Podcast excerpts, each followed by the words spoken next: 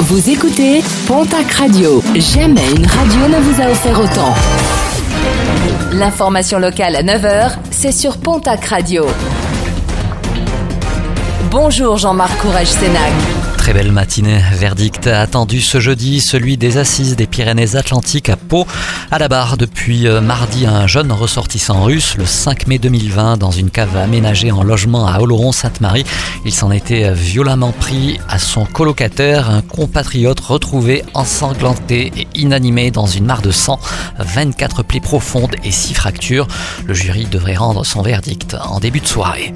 Dans le cadre de son soutien à l'Ukraine, la ville de Lourdes organise plusieurs collectes. Un premier convoi humanitaire doit partir de la cité mariale aujourd'hui.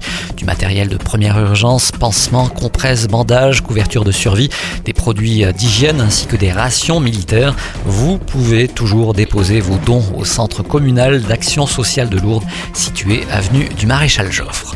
La barre des 7000 morts dépassée en Occitanie depuis le début de la crise sanitaire liée au coronavirus. Le taux d'incidence continue toutefois de toujours reculer. Tous les départements de la région sont désormais en dessous du seuil des 1000 cas pour 100 000 habitants, sauf dans le Gers et les Hautes-Pyrénées, les deux départements les plus touchés actuellement. Une importante restructuration des réseaux électriques dans le Luchonnet. Dès lundi, Enedis va entreprendre le chantier d'enfouissement d'une ligne de 20 000 volts, un chantier nécessaire pour permettre la réalisation de travaux pour le remplacement de la télécabine de Luchon-Superbannière. L'enfouissement de la ligne se fera sur plus de 3 km et devrait engendrer quelques coupures dans le secteur. Postuler pour un emploi saisonnier à Lourdes entre avril et octobre prochain, ce sera possible dès samedi via un salon virtuel de l'emploi proposé par Pôle emploi. Jusqu'au 25 mars, plusieurs offres vous seront proposées. Connexion sur internet dès samedi sur salonenligne.pôle-emploi.fr slash candidat. Et puis un mot de sport et de rugby avec le match avancé de la 23e journée de Pro D2.